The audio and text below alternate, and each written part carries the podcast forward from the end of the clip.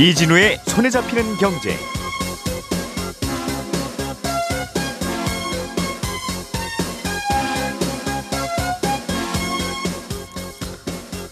안녕하십니까 이진우입니다. 어, 정부가 어, 소득 자산 상위 12%를 제외한 나머지 국민들에게 1인당 25만 원씩을 지급하는 국민지원금의 지급 대상과 방법이 확정됐습니다. 일주일 후부터 지급이 시작되는데 누가 어떻게 받을 수 있는지 잠시 후에 최대한 쉽게 정리를 해드리겠습니다. 남양유업의 매각이 법적 분쟁으로 이어지게 됐습니다. 남양유업을 인수할 계획이었던 사모펀드 측에서는 약속대로 지분을 매각하라면서 대주주 홍원식 회장을 상대로 소송을 제기한 건데요. 남양유업의 매각 어떤 일이 벌어졌고 어떻게 진행되고 있는지도 들여다보겠습니다. LH 직원들의 땅 투기 사건으로 어, 발표가 미뤄졌던 신규 공공택지의 최종 위치가 어제 발표됐습니다. 이 내용도 함께 정리해 보겠습니다. 8월 31일 화요일 손에 잡히는 경제 광고 잠깐 듣고 시작하겠습니다. 우리가 알던 사실 그 너머를 날카롭게 들여다봅니다. 평일 아침 7시 5분 김종배의 시선 집중.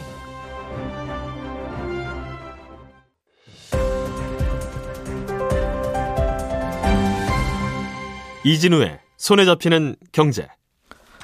네, 경제 뉴스 정리해 보겠습니다. 오늘도 손에 잡히는 경제 박세훈 작가, 행복자산관리연구소 김현우 소장, 그리고 고란 경제 전문 기자 세 분과 함께 뉴스들 중요한 것들 들여다보겠습니다. 어서 오십시오. 네, 안녕하세요. 자, 김현우 소장님. 예. 음, 재난지원금. 네. 이 명칭이 국민지원금이죠? 코로나 상생 국민지원금입니다. 음. 5차 지원금인데 예. 일주일 후부터 9월 6일부터 지급되기로 됐고 네. 구체적인 대상이 이제 상위 12%가 빠져나갔으니까 예, 그렇습니다. 누굴 주는지가 이제 결정이 돼야 되는데 네. 어떻게 됐어요? 그 기준이? 네, 상위 12%를 빼고 소득을 판단하는 기준은 6월 부과 건강보험료를 기준으로 합니다. 네. 6월 부과 건강보험료라고 한다면 7월 10일까지 내야 되는 그러니까 7월 10일에 날아온 건강보험 고지서에 적힌 금액을 기준으로 하는데요. 음. 여기에서 이제 장기요양 보험료가 포함이 돼 있잖아요. 그러니까 네. 내가 내야 될 금액 중에 그거는 뺍니다. 음. 그러니까 건강보험료 순수 건강보험료만 아, 해당이 되고요. 자영업 하시는 분들은 집으로 날라온다는 거죠, 이게? 네네. 집으로 날라오는 고지서 음. 혹은 건강보험공단 홈페이지나 앱에 들어가시면 예. 건강보험료 어, 납부 내역을 보실 수가 있으니까요. 음. 7월에 납부하신 것 중에 건보료 플러스 장기요양 보험료 있는데 건보료만 음. 그게 얼마인지 보시고 가구 원수별 세대의 가구가 몇 명 되어 있는지 그 원수별 기준 금액이 있습니다.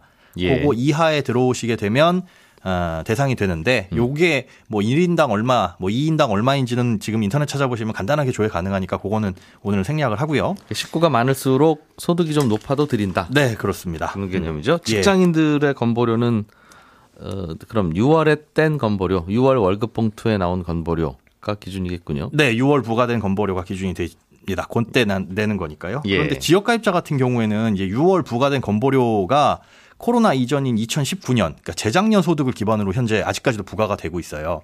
그러니까 이게 10월까지 그래요? 기록됩니다. 예.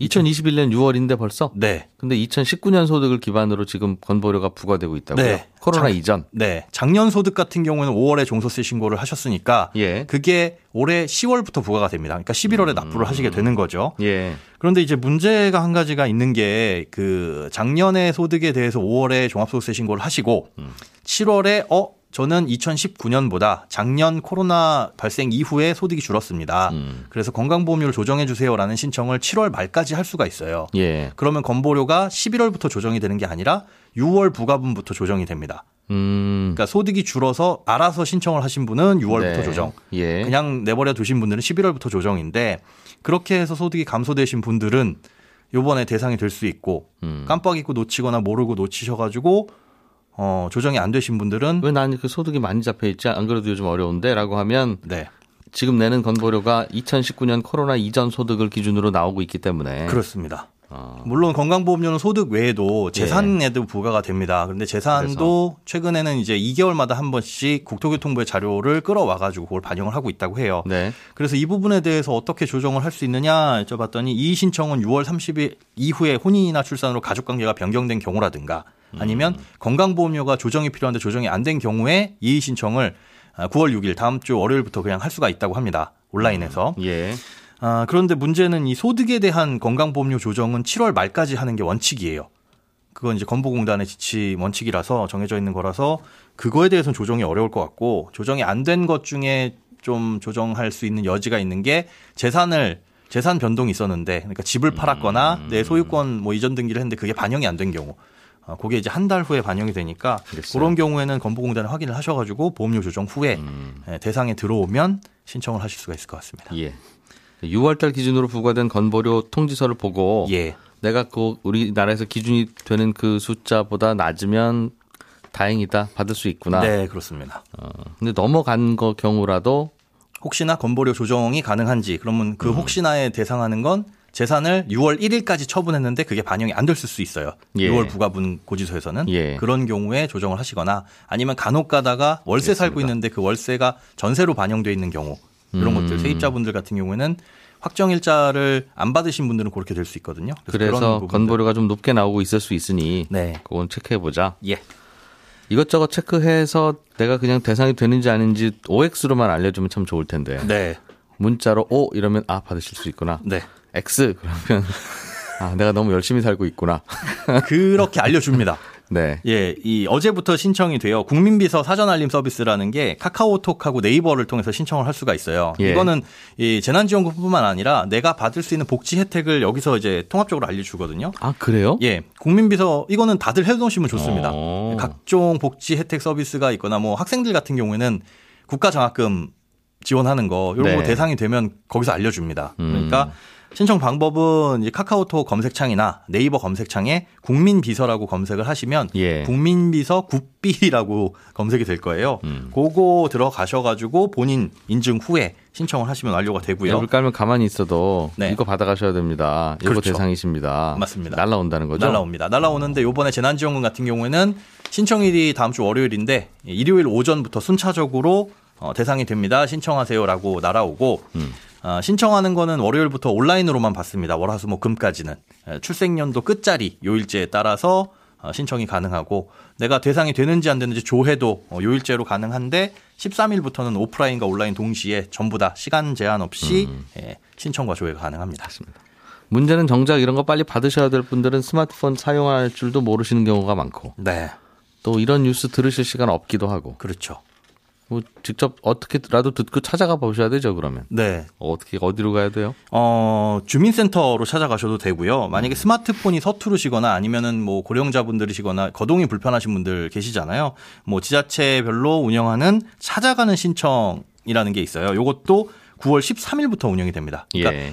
어, 9월 6일부터 시작은 되지만 그 다음 주부터 시작이 된다. 요 찾아가는 서비스는 그렇게 예, 보시면 되고 예. 시간은 아침 9시부터 저녁 6시까지. 아, 국민지원금 콜센터 1533-2021 여기로 예. 전화를 하시거나 아니면 국번 없이 110으로 전화를 하셔서 문의를 하시면 됩니다. 음. 음, 아니면 주민센터에 13일부터는 직접 방문하셔가지고 어, 물어보시면은 친절히 안내를 해드릴 겁니다. 그렇군요. 예. 미성년자 어떻게 해요? 미성년자는 세대주가 대신 받을 수가 있어요. 이거는 요번에 성인은 아, 개별적으로 신청하고 개별적으로 받는 겁니다. 아 이게 한 집에 얼마 이렇게 주는 게 아니라 예, 예, 예, 개인별로 주는 겁니다. 대상이 되는 집은 모든 가족 숫자 맞춰서 다 준- 주는 거죠. 네. 그런데 성인일 경우에는 알아서 각자 신청하고 본인의 통장으로 받아야 되는데 예. 이때 성인은 2002년 12월 31일 이전 출생자를 성인으로 봅니다. 뭐 만 나이 이런 거 상관없이 요때 이전에 출생하시면 성인이고 예. 개인별로 신청을 하셔야 되고 음. 미성년자는 각 세대의 세대주가 음. 신청을 하셔가지고 대신 받게 됩니다. 알겠습니다. 어, 이 돈은 어디나서나 다 쓸 수 있는 게 아니라면서 이게 돈으로 주는 게 아니라고 하던데요. 예, 돈은 아닙니다. 그러니까 신용카드에 예전에 포인트로 적립을 해주거나 예. 아니면은 지역사랑 상품권 형태로 받을 수가 있어요. 체크카드만 쓰시는 분들은 상품권을 준다는 거네요. 아, 체크카드로도 받을 수가 있고요. 그런데 체크카드에 들어있는 그 현금이 현금이 아닌 게 되는 거죠.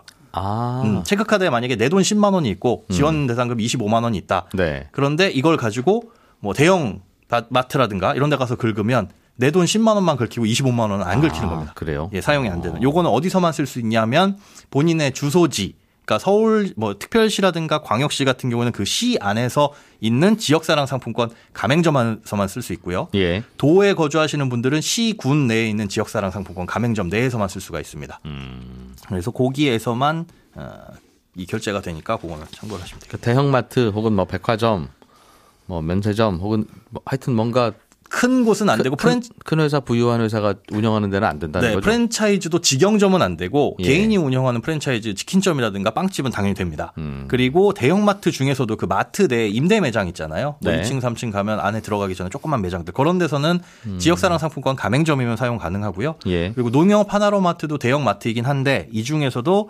지역사랑 상품권 가맹점이라고 한다면은 여기서도 사용이 가능합니다. 그리고 어, 배달앱을 통해서 하는 건 당연히 안 되는데 배달앱을 통해서 배달을 하더라도 어, 해당 지역사랑 상품권 가맹점의 그 결제 기기를 통해서 결제하는 경우가 있어요. 직접 들고 오셔가지고 그 경우에서는 가맹점을 통한 결제는 아 배달이 아니라 내가 픽업. 어, 픽업도 가능하고요. 근데 배달 앱 중에 대형 배달 앱 말고 소규모 예. 배달 앱 중에 실제로 가맹점 단말기를 통해서 결제를 했다. 아 들고 오시는 분이 가맹점 사장님이거나 예, 아, 그런. 경우 있죠. 그런 경우에는 사용이 가능합니다. 감사합니다.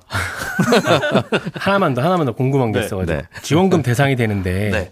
군대가 있어요. 네. 그런 경우는 어떻게 합니까? 군인이 신청하기 힘들 텐데 이거. 어, 요즘에 용사들, 요- 병사를 용사라고 합니다. 용사들은 핸드폰 반입이 가능해서 본인이 신청할 수가 있어요. 문제는 어. 그 용사들의 주소지는 본가로 돼 있을 겁니다. 즉, 그렇겠죠. 예. 그러면 용사들이 신청해서 본인이 받아도 쓸 데가 부대 내 PX에서는 당연히 못 쓰고요. 외출해 방 나가서도 지역사랑 상품권 가맹점이 본인 거주지에서만 쓸 수 있으니까 안 되니까 네. 용사분들은 부모님께 대리로 이제 대리인 위임장과 신분증을 가지고 가시면 예, 대리인으로 용사의 위임장을 어떻게 받습니까? 그러게요. 원래는 그 본인이 직접 써야 되는데 실제로 전방 부대에 있는 용사한테 가서 위임장을 예. 받아서 그분의 신분증과 유인장도 이제 대신 쓰시겠죠. 네, 부모님이라든가 만약에 근데 단독 세제주인 경우 있잖아요. 아예 대리 수령할 이 방법이 예. 없다. 예. 이런 경우는 어제 통화가 안 돼가지고 취재가 안 됐는데 지난번 재난지원금 줄 때 어떻게 했나 봤더니 음. 그 지역 해당 지역에서 쓸 수 있는 지류 상품권 있죠. 요건 유효 기간이 5년이니까 그냥 용사들은 돈으로 주면 안 됩니까? 통장에? 그러게 말입니다. 그러니까 왜 상품권으로 쓰게 하고 하는지는 이해가는 돼요. 네. 가능하면 그거 좀 평소에 잘 안 가던 가게 가셔서 맞습니다. 경제라도 살려봅시다. 네. 불편하지만 그건 이해가 되는데 네. 용사들은 현금으로 줍시다 그냥 그랬으면 좋겠습니다. PX에서 사드시게. 예. 네, 고란 기자님. 남양유업 대주주가 회사를 판다고 했다가 마음이 변한 모양이에요. 네. 사기로 했던 사모펀드는 뭐 이런 게 있냐고 하면서 소송을 한 것 같은데 네네.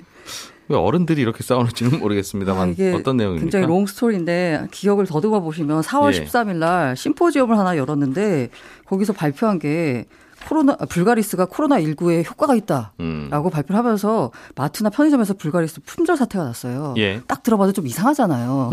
이게 그러니까 그쪽 설명은 동물 인체가 아니라 세포 실험 결과 이렇게 나왔다라고 했는데 예. 사실 임상이 2상, 3상까지 간 것도 아닌데 이렇게 발표한 게 문제가 있다라고 해서요.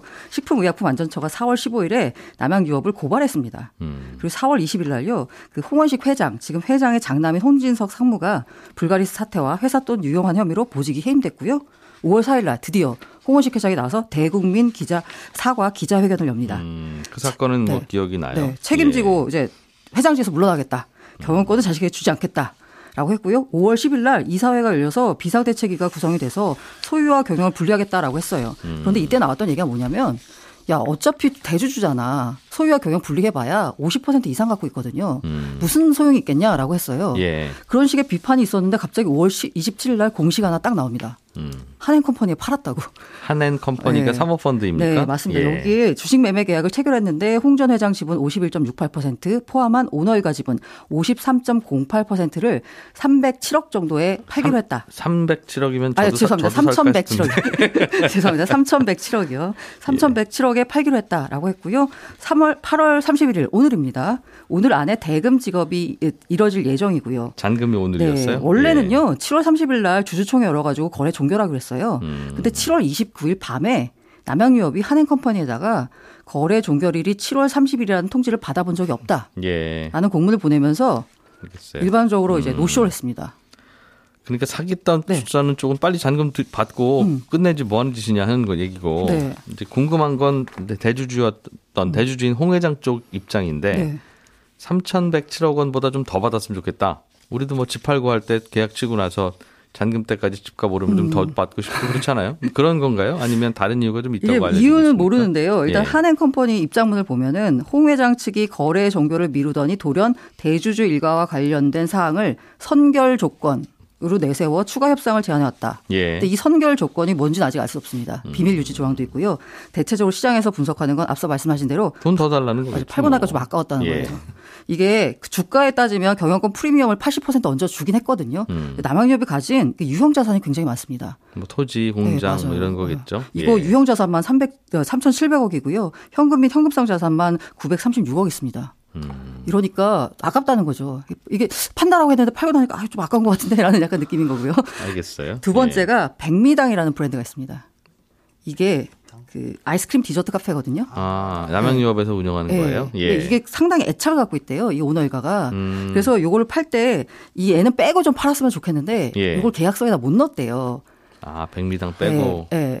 그래서 이제 홍원식 회장이 요걸 좀 갖고 가고 싶어서 이러는 거 아니냐는 얘기가 나오고 있고요. 이세 있어요? 번째로는 예. 이두 아들들이 아까 제가 물러났다라는 말씀을 드렸잖아요. 예. 근데 다시 복귀했습니다. 이게 반기 보고서가 나오니까 음. 이홍 회장도 회장으로 그냥 있고 등기사로 예. 아들들도 다 그냥 등재가 돼 있는 거예요. 그래서 뭐 아마 미련도 남고 그러는 건 이해는 돼요. 뭐, 뭐 타던 차 팔아도 자꾸 마음 아프고 그렇잖아요. 그거는 뭐 이해는 되는데 그래도 도장 찍고 어른이 도장 찍었으면 팔아야 되는 거 아닌가 싶기도 하고 이렇게 안 팔 수도 있나 싶기도 하고 대개는 계약금 받은 거 두 배로 돌려주면 또 없었던 일로 하기도 하고 하잖아요. 네네. 이게 기업을 사고 팔 때도 그렇게 하는 겁니까? 네, 하지만 이제 그 하는 그 코측은 이제 소송을 하면서 이걸 우리가 찾겠다라는 건데 음. 이게 문제는 뭐냐면 이게 비밀 유지 조항이나 계약서의 그 구체적인 조항은 우리가 알 수가 없잖아요. 예. 그래서 이게 통상적으로 봤을 때는 한행코가 유리한 입장이 맞습니다. 음. 한행컴퍼니가. 네. 근데 그 계약서 이면에 뭐가 있는지 알 수가 아. 없기 때문에 예. 홍원식 회장이 저렇게 나오는 것도 뭔가가 있기 때문이 아니냐라는 얘기가 나오고 있어서요. 이건 아마 소송 전에 그렇군요. 들어가서 봐야 될 것 같습니다. 예. 양쪽의 계약서를 어떻게 썼는지가 불분명하니까 음. 네네. 알겠습니다. 박세훈 작가님, 네. 정부가 이제 신도시를 새로 만들기로 한 거죠? 어, 네. 근데 이게 뭐 새롭게 공급되는 건 아니고요. 예. 정부가 지난 2월 4일에 부동산 대책 발표하면서 그때 한 25만 가구 정도 신고 공- 공급하겠습니다라고 했거든요. 예. 그러면서 입지까지 발표할 예정이었는데 음. 당시 LH 직원 땅 투기 사건이 불거졌어요. 그러는 발표하기 바람에 전에 사전에 이 정보 알고 땅 산 사람 없는지 일일이 전수조사 하자 그랬었죠. 그렇습니다. 그래서 예. 여기 요 신규 택지 발표될 것도 혹시 땅 투기가 있었는지 없었는지 확인 한번 해보겠다. 네. 라고 해서 미뤘던 겁니다. 음. 그래서 그 당시에는 12만 호 정도만 발표가 됐고 당시에 남아 있었던 게 한 13만 1천 호 정도 됐는데 여기에 예. 9천 호 정도 더해가지고 14만 호를 새로 공급을 하겠다라고 음. 어제 발표를 한 겁니다. 지역이 어느 동네로 발표됐어요? 어, 대부분 이제 비수도권인데 아, 수도권 그리고 비수도권이 나눠지는데 의왕, 군포, 안산, 경계 지역이 한 4만 1천 호, 예. 화성, 진안에 2만 9천 호, 합쳐서 한 7만 호 정도 이게 신도시급 규모로 공급이 되고요. 인천 9월 2 지구에 1만 8천 호, 화성 봉담 산 지구에 한 1만 7천 호 정도 공급됩니다. 예. 그리고 남양주 진건, 양주 장흥, 구리 교문 여기 합쳐서 1만 5천 호. 그리고 비수도권 지역에서는 세종 조치원, 연기, 대전 죽동 이 지구에서 한 2만 호 정도 이렇게 공급이 됩니다. 집값 많이 오르는 동네 주변 외곽에다가 짓겠다는 그렇습니다. 거네요. 예전에는 주로 서울 동북 쪽 그리고 서북 쪽이었는데 이번에는 좀 남쪽에 집중이 됐다라는 게 특징입니다. 이게 서울 안쪽을 개발하는 게 아니라 네. 서울 바깥쪽에 새로운 뭐 아파트 터를 지어서 아파트 짓겠다는 거니까. 그렇습니다. 짓고 나면 아파트만 있을 거 아니겠습니까? 그렇겠죠. 그러면 이제 교통망도 새로 만들어야 되고 네, 또 뭐 결국은 베드타운이 될 가능성이 높아서 네, 그것도 또 뭐 좀 답답하긴 할 텐데 그렇습니다. 일단 교통망이 제일 궁금하겠어요. 만약 혹시 여기쯤에서 내 집 마련 할 수 있을까 생각하는 분들은 그렇죠. 의왕 같은 경우는 서울까지 한 12km 정도 되고요. 예. 화성 경우에는 한 21km 정도 되거든요. 거리가. 예, 예. 그래서 어제 국토부가 교통망에 대해서도 발표를 했는데 일단 기존에 계획돼 있던 GTX 음. 아니면 기존 철도 철도망을 확충하거나 아니면 BRT 이런 것도 도입을 추진할 계획입니다. 예. 대략 어제 시뮬레이션 돌린 걸 보니까 의왕 같은 경우에는 강남까지 접근하는데 GTX 기준으로는 한 20분 정도. 예. 그다음에 한 번 환승해가지고 다시 서울역까지 들어가는데 35분. 이 정도면 가능하다라는 음. 예. 게 국토부의 설명이고 화성 같은 경우에도 BRT라는 거 있죠. 광역 간선 버스 이렇게 네. 얘기를 하는데 예. 요걸 환승하든지 뭐 하면 GTX 기준으로 한 40분 정도면 서울 중심으로 들어갈 수 있을 거다라는 네. 게 국토부의 설명이었습니다. 그렇군요. 여기는 아파트가 분양되는 건 언제쯤일까 또는 입주하는 건 언제쯤일까 네. 발표만 일단 난 건데 네. 음, 어떤 스케줄 가지고 있습니까? 공공택지 같은 경우에는요. 아, 입주까지 시간이 꽤 걸립니다. 환경평가, 뭐 주민동의 절차, 지구계획 지정 이런저런 절차들 많은데 예. 국토부 계획으로는 내년 하반기에 지구 지정 끝내고요. 음. 26년에 입주자 모집 한다는 겁니다. 예. 보통 입주자 모집부터 입주까지 한 3년 가량 걸린다고 보니까 음. 정부 계획대로 사업이 진행된다면 변수 없이 2029년에 가능할 전망입니다. 입주가. 네, 입주가 음, 분양은 그거보다 한 몇 년 전에 하겠네요. 그렇습니다. 아, 사전 분양한다고 그랬죠? 많이 하겠죠, 이제 여기도. 아, 아마도 이렇게 진행될 것 같습니다. 네. 자, 이 소식도 좀 다 추가로 하나 보겠습니다. 국회에서 시멘트 회사한테 시멘트세를 따로 걷자는 네, 논의가 있는 모양이에요. 그렇습니다. 지역 자원 시설세라는 게 있어요. 어떤 시설이 물건을 만들 때 주변을 네. 오염시키거나 소음을 아주 많이 발생시키면 세금 더 내라는 겁니다. 평소에 돈 버니까 세금 내세요. 이 세금은 당연히 내고 법인세는 네, 추가로 더 내라는 겁니다. 뭔가 음, 그런 백화점들이 내는 교통 유발 부담금 같은 비슷합니다. 그런 느낌으로 지금은 화력 발전, 뭐 원자력 발전 이런 것들이 지역 자원 시설세 같은 거 내고 있는데 예. 법안 내용을 보니까요. 공장에서 생산되는 시멘트 한 톤당 천 원을 더 과세하겠다는 겁니다. 그래서 만약에 이렇게 세금을 더 거두면 1년에 한 500억 정도가 거칠 거라고 추정을 하고 있는데 예. 그렇게 거둔 돈은 해당 시군에 한 65% 주고 예. 광역단체에 한 35% 주고 그렇게 받은 돈을 지자체에서는 시멘트 공장 주변에 사는 분들 중에 피해 입는 분들이 있습니다. 예를 들면 만성 폐쇄성 질환, 진폐증 예. 이런 환자들 돕는다는 계획이에요. 여기까지 들으시면 그거 걷어다가 지자체가 다른 데 쓰는 거 아닌가라는 의심 분명히 진행자께서 하실 텐데 네. 이 세금은 목적세라서요. 음. 딱 정해진 용도로만 쓸 수 있게 만든다는 겁니다. 음, 그- 그렇게 걷어가서 네. 그 용도로만 쓸 수 있게. 그렇습니다. 다른 세금하고 비빔밥 못 만드는 겁니다. 이제 딱 정할 때 등자 붙이면 네. 그러니까 이런 지역, 지역 주민들의 건강 보조 등에 사용한다. 뭐 그러면 이제 다양한 다양한 용도로 쓰기는 쓰던데. 네. 어쨌든 시멘트 업계에서는 안 내던 세금 갑자기 내라고 하니까 당연히 반발이 굉장히 큽니다. 사실 이 법안이 이번에 처음 발의된 건 아니고요. 지난 국회에서도 발의가 됐다가 업계 반대로 통과가 안 됐거든요. 예. 업계 입장은 이런 겁니다. 지금 온실가스 배출권 구매 비용 내고 있고 질소 산화물 배출 부과금 내고 있고 이런저런 환경 부담금 내는 게 매년 한 1260억 정도 되는데 여기에다가 시멘트세까지 내라고 하는 건 너무하다. 업계 부담이 너무 크다. 이런 입장입니다. 그래서 대신에 예, 예. 업계가 자발적으로 돈을 내서 기금을 조성할 테니 이 기금으로 우리 피해 주민들을 직접 지원하겠습니다라는 건데 음, 혹시 이제 정부에서 그 돈 필요한 거면 우리가 그 돈 직접 드릴게요. 그렇습니다. 괜히 갖고 가서 뭐 다른 구청 사업에 쓰던가 도가 사업하는데 쓰고 싶던가. 그렇죠. 아 그렇게 하지 맙시다 하는 네. 얘기. 대신에 지원 금액 규모가 아까 법안에서는 톤당 1,000원이라고 했잖아요. 예. 여기서는 지금 톤당 500원 걷는다는 겁니다. 그래서 음. 1년에 대략 한 250억 원 정도 걷어서 쓰겠다는 건데 예. 법안 통과를 요구하는 쪽에서는 기금 말고 세금으로 내라. 그 기금 언제 어떻게 거칠지도 모르고 제대로 거칠지 않냐 거칠지도 모르는 거 아니냐. 그냥 세금으로 딱 못 박자라는 거라서 양측이 예. 팽팽하게 맞서고 있는데 여기 원래는 8월에 한번 처리가 되려고 하다가 논의가 미뤄졌거든요. 예. 그래서 다음 달 정기 국회에서 법안을 다시 논의한다고 했으니까 음. 어떤 결과가 나올지는 좀 지켜봐야 될 것 같습니다. 그래요. 시멘트 업계도 좀 답답하긴 하겠습니다만 이런 게 이제 계속 트렌드라서. 네. 음.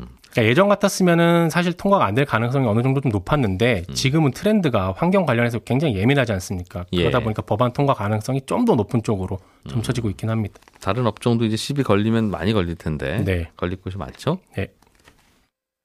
예, 오늘도 많은 소식들, 주- 주택 추가 공급 소식, 시멘트세 도입 문제, 그리고 재난지원금 지급 등등 뭐 다양한 뉴스가 있었습니다. 소장님 뭐 더 네, 신청 방법 문의하신 분이 계셔서요. 카드사 홈페이지나 앱을 통해서 6일부터 신청 가능하고요. 13일부터는 은행에 직접 방문하셔도 가능합니다. 예, 그렇답니다. 잠시 후 11시 5분에 뵙겠습니다. 고맙습니다.